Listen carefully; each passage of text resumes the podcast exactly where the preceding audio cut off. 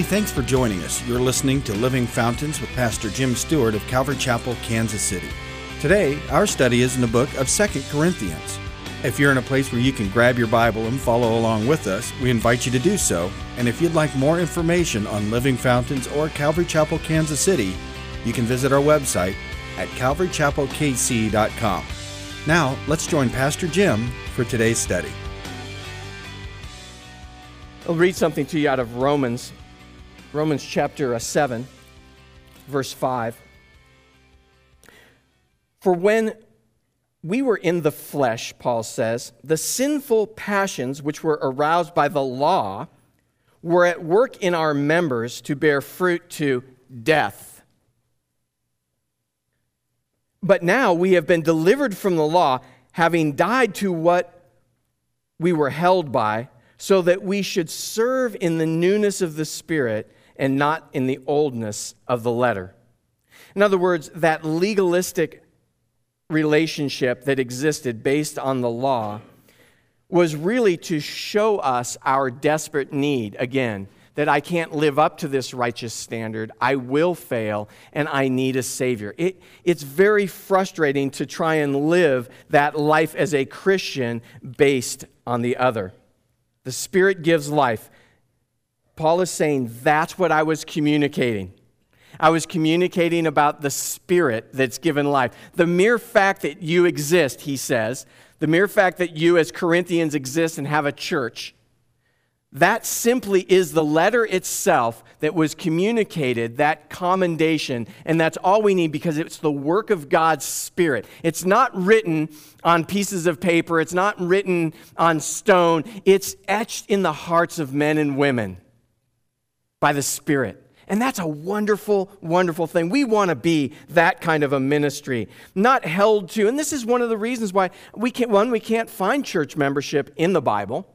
We can't find it anywhere, so we don't have it. If you come to this church and you want to make this church your home church, then this is your home church. And we consider you part of the family. If you're a born again believer and you're part of the family of God, then that's great. You know, you then get involved, get to know us, we get to know you. It's, it's wonderful. That's the body of Christ as God does it.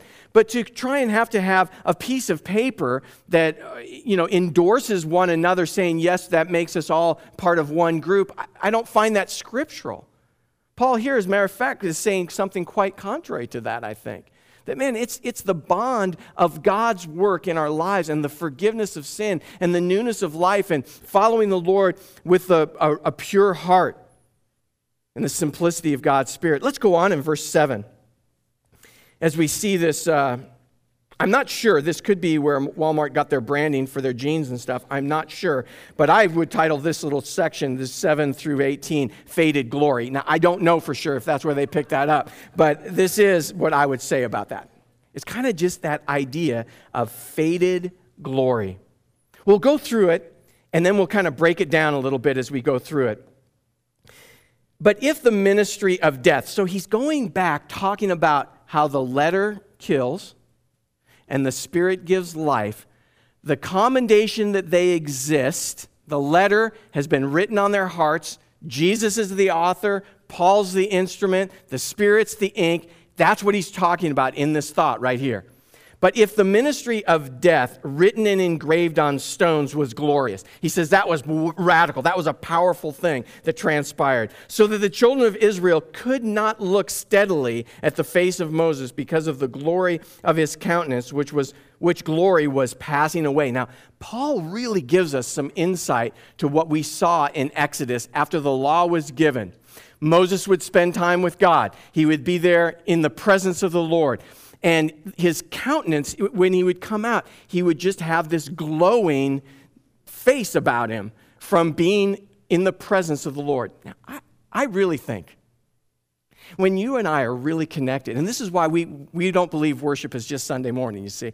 I believe worship is a lifestyle as Christians. And that as we worship the Lord, as we're fixed, we talk about this from time to time, that, that scripture that talks about being taken captive, bringing every thought in, into captivity. But that idea of being taken captive is the idea of we are so caught up in his presence that I'm captivated. You know about being a captivated audience as we watch the truck going around the cliffs. Yeah, you know, I mean, that was kind of captivating, you know, watching that little video of what goes on and how long it takes to, you know, that was a 10 minute clip of a three hour ride, you know, 30 miles.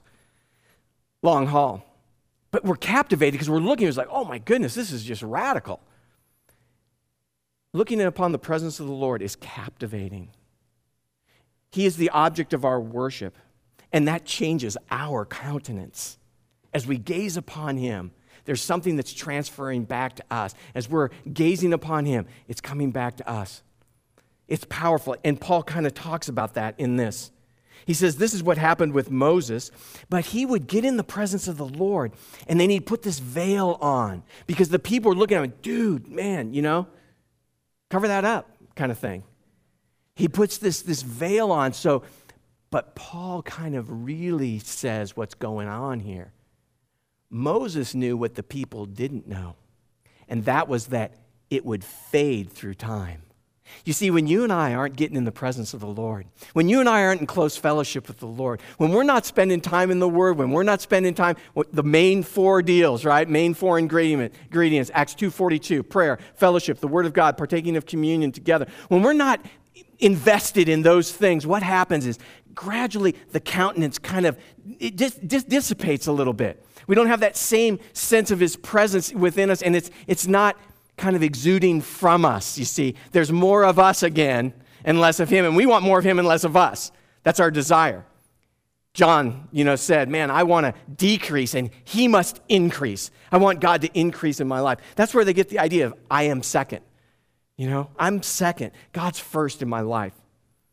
So, this idea, it would pass away how will the ministry, he says in verse 8, if, if this is true of the ministry that leads ultimately to death, the written and engraved on stones, the law, how will the ministry of the Spirit be more glorious? So he's getting into something. He's going to crescendo here in a few minutes. For the ministry of condemnation had glory. The Old Testament law, it had, it had glory. It's perfect. It's righteous. We all will stand up and say, Amen. The Ten Commandments are just and true. God is just and true. And we can also all stand up and say, and I am not. Not just me, you too. We're all not, okay? We, we all have sinned and fallen short of the glory of God. This is the glory that's being spoken of. You see? All sinned and fallen short of that glory. Follow with me now. For if the ministry of condemnation had glory in verse 9, the ministry of righteousness exceeds much more in glory. If in fact that which brought death to me, because it's just and right, and now I see it, I know that standard and I can't live up to it, and I'm condemned by that standard. But there's hope. That's what's so wonderful. And it's a greater glory, is that of the ministry of the Spirit through the finished work of the cross, that which we are partakers of.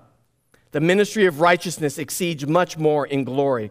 For even what was made glorious had no glory in this respect because of the glory that excels. It, it pales by comparison. You track with me? That pales by comparison. The two don't match. One that fulfills that perfect work that we need done for us, the cross itself. And it doesn't compare. The law and that which would bring death does not compare to that which would be bringing life. Therefore, he says, because of this, since we have such hope, we use great boldness of speech. Paul says, I've talked plainly to you I've talked straight to you about the gospel itself. We speak with boldness and authority regarding the good news because it brings life. We have such a wonderful hope. What hope is there in the law itself if there's no way you can live up to that righteous standard? Man, I am bummed. There's what hope is there? But hope is the expectation of for sure future good. The constant expectation of future good. That's what hope in the New Testament, whenever you read the word hope, that's what it, the implication is. The constant expectation of future good. So we have this hope, this constant expectation of future good. Therefore, we have boldness to communicate. Now, if you and I were to look at someone, like the guy that's going to be coming and sharing on the 9th, If we were to look at him 10 years ago, he's a meth freak, he's just messed up, he's just caught up, I mean, just completely embedded into the world, okay? And we just say, well, I'd say that guy's pretty much out of the reach of God. Really? How about you? Who decides where the line is of who's out of the reach of God? My Bible says that He saves to the uttermost. Wow. That's to the furthest distance possible, the uttermost. God reached out and grabbed your heart, grabbed my heart. While I was dead in my sin, while you were dead in our sin, God reconciled us through His Son Jesus Christ to the forgiveness of sin. God paid the price and got, got us connected with, with the hope that we have, salvation itself. Who decides? None of us are going to decide where that line is to be drawn, then, are we? I don't want to decide that. That's up to God. We know that God, God is not willing that any should perish, but that all should come to repentance. That's the heart of God, that all should come to repentance. So, who should we share with? Who, who should we talk to about the good news then of the gospel of Jesus Christ? Everybody. Absolutely. Anybody and everybody. Anybody and everybody. We want to share this hope with. That's what Paul's saying. That's the kind of boldness. And not only that, but think about the boldness that we have as believers. We have a boldness into the access of his very presence because it's not based on what I did or didn't do, how I acted, how I didn't act, any of that. It's based on the finished work of the cross. You see, it's not hinged on your faithfulness, it's hinged on what he's already done. It's hinged on God's faithfulness toward you and toward me. So now I have direct access, come boldly, he said, to the throne of grace in time of need because God knows He's acquainted. We have a high priest that's acquainted with our griefs and sufferings. He was tempted just the same as you and I, meaning tested, but yet without failure, without sin. But we have this great access because He, our high priest Jesus, knows you. He knows me. He knows the weakness and our frailties, and He loves us just the same. And He says, Come. Let us reason together. Come, I want to talk to you about that. Yeah, that was a pretty stupid move, Jim. What were you thinking? Well, I wasn't. Well, you obviously thought about it a little bit. I guess so. Well, when you thought about it a little bit, what were you thinking? It wasn't right. I, I, you know, and God gets us to that point of confession, doesn't He? To where we just say, you know, I agree with you, God. I was wrong, and we move on, repent, and go on. That's the course of the Christian experience. Repent and keep moving. Don't stop short of what God wants to do in and through your life. He says, we have that kind of hope. We have that kind of boldness. He says, we use great boldness of speech. Unlike Moses in verse 13, who put a veil over his face so that the children of Israel could not look steadily at the end of what was passing away. Didn't want them to see that, that this, this countenance that was glowing was going to fade away. What hope is there in that which is perishing, right? What hope is there in that which is perishing? See, our hope is beyond this life, isn't it? Our hope is in that which is not perishing.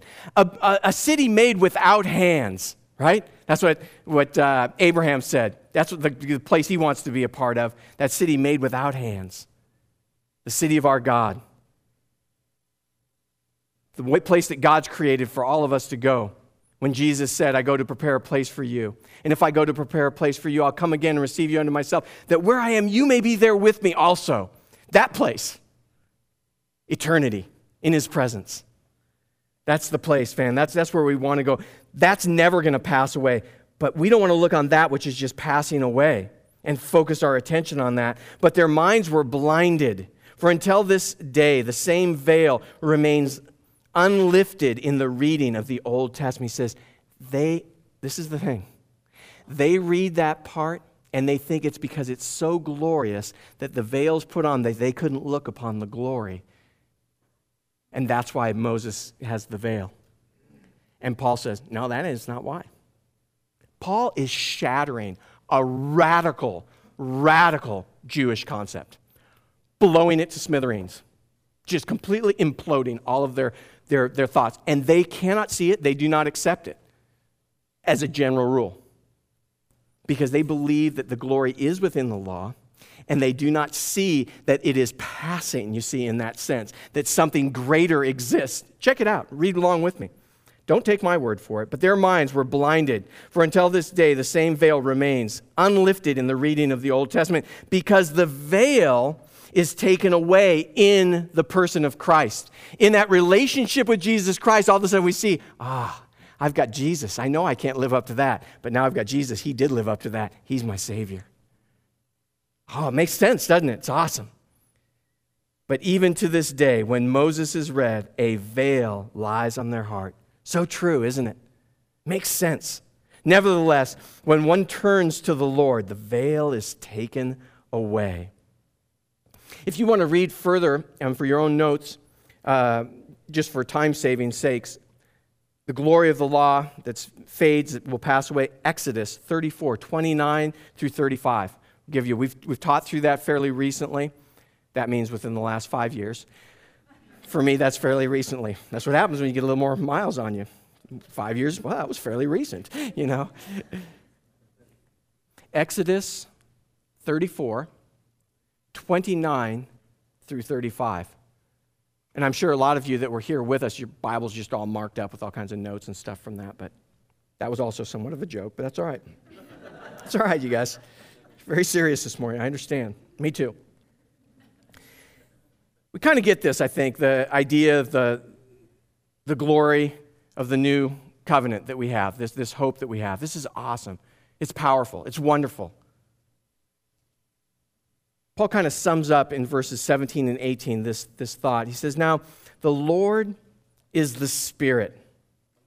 And where the Spirit of the Lord is, there is liberty. So the Lord is the Spirit. Again, he's just making this connection. He says the Spirit isn't, it's part of a triune Godhead, you see, the three in one the Father, the Son, and the Holy Spirit. And he's saying, hey, they, they all work together. There's not some distance between them, they're all working together. They're one. The Lord is the Spirit.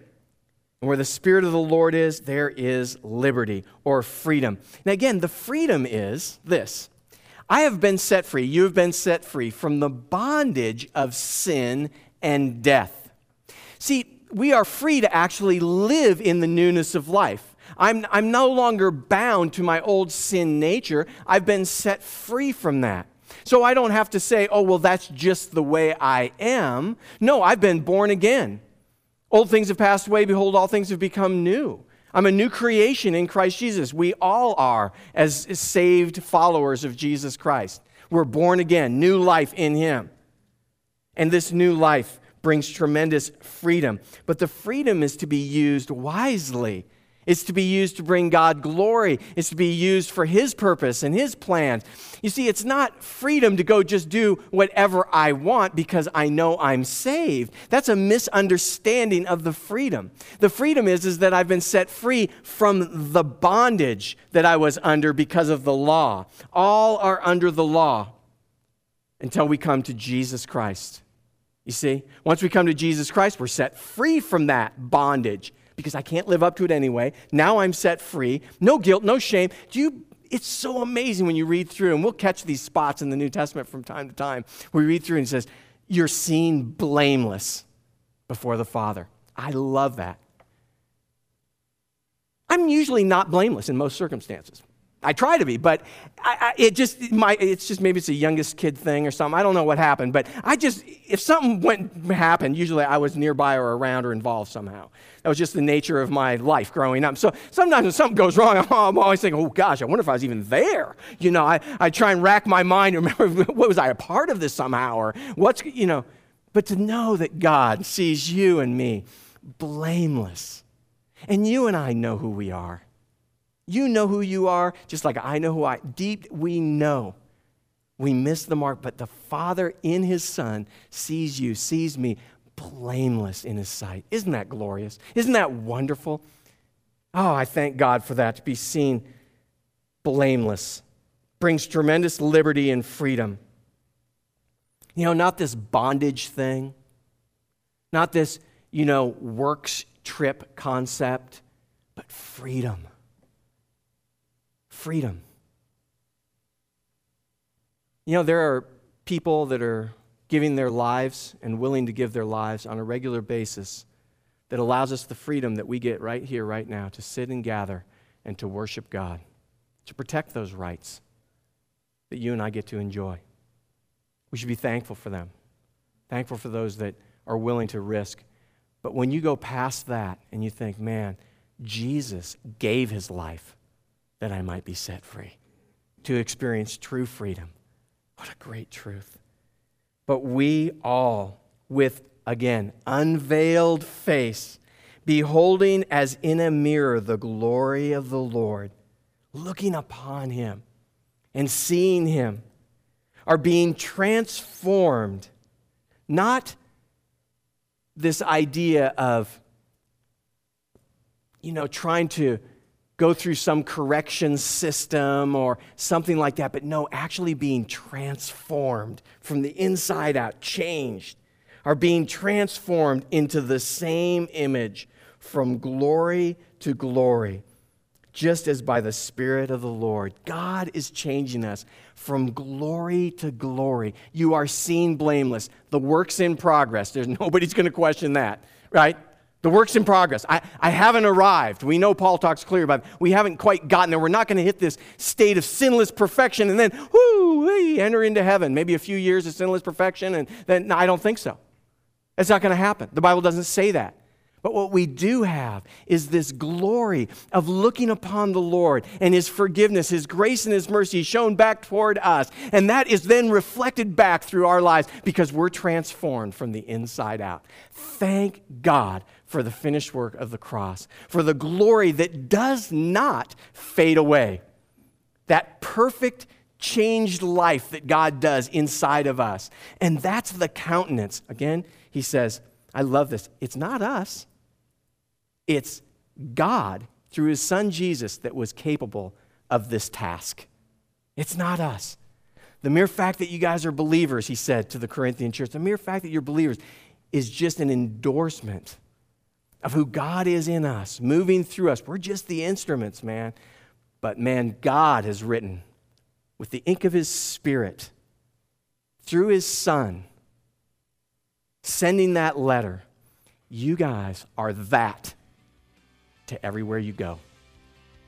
You are that as Christians to everywhere you go. You're that letter. When you get near somebody, the kingdom of God got near the person that day. That's the truth. When you get near somebody as a Christian, you're a Christian and they're not, the kingdom of God drew near to them that day because God dwells within your life and my life. What a wonderful truth. May His glory shine through your life. May the countenance of His goodness be there through your lives.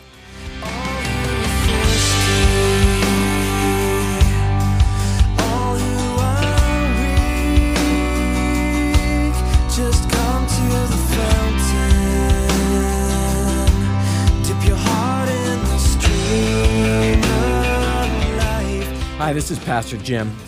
You know, I know as we listen to the word, oftentimes the Spirit begins to convict us. And you know, Jesus said He's the way, the truth, and the life, and that no one comes to the Father but through Him. You know, it is very exclusive, Christianity is, and I know that offends some. But it's also all inclusive in that anyone who would give their life to Jesus can have everlasting life. But it is exclusive in the sense that Jesus said he is the way, the only way to have everlasting life. If the Lord's tugging on your heart just now, would you open the door and let him in? Just pray this simple prayer of faith along with me now while you're driving or, or wherever you are uh, whatever you're doing, sitting in front of a computer, wherever you are, whether it's through the internet or through the airwaves, I just encourage you right now to open your heart to Jesus and begin that new life. Just pray this simple prayer with me Jesus, I want to ask you to come into my heart, to forgive me of my sin, to be my personal Lord and Savior. I thank you for forgiving me. I thank you for the newness of life that I have in you, and I ask that you would fill me with your Holy Spirit that my life might be pleasing to you and give you glory. I ask all this in Jesus' name.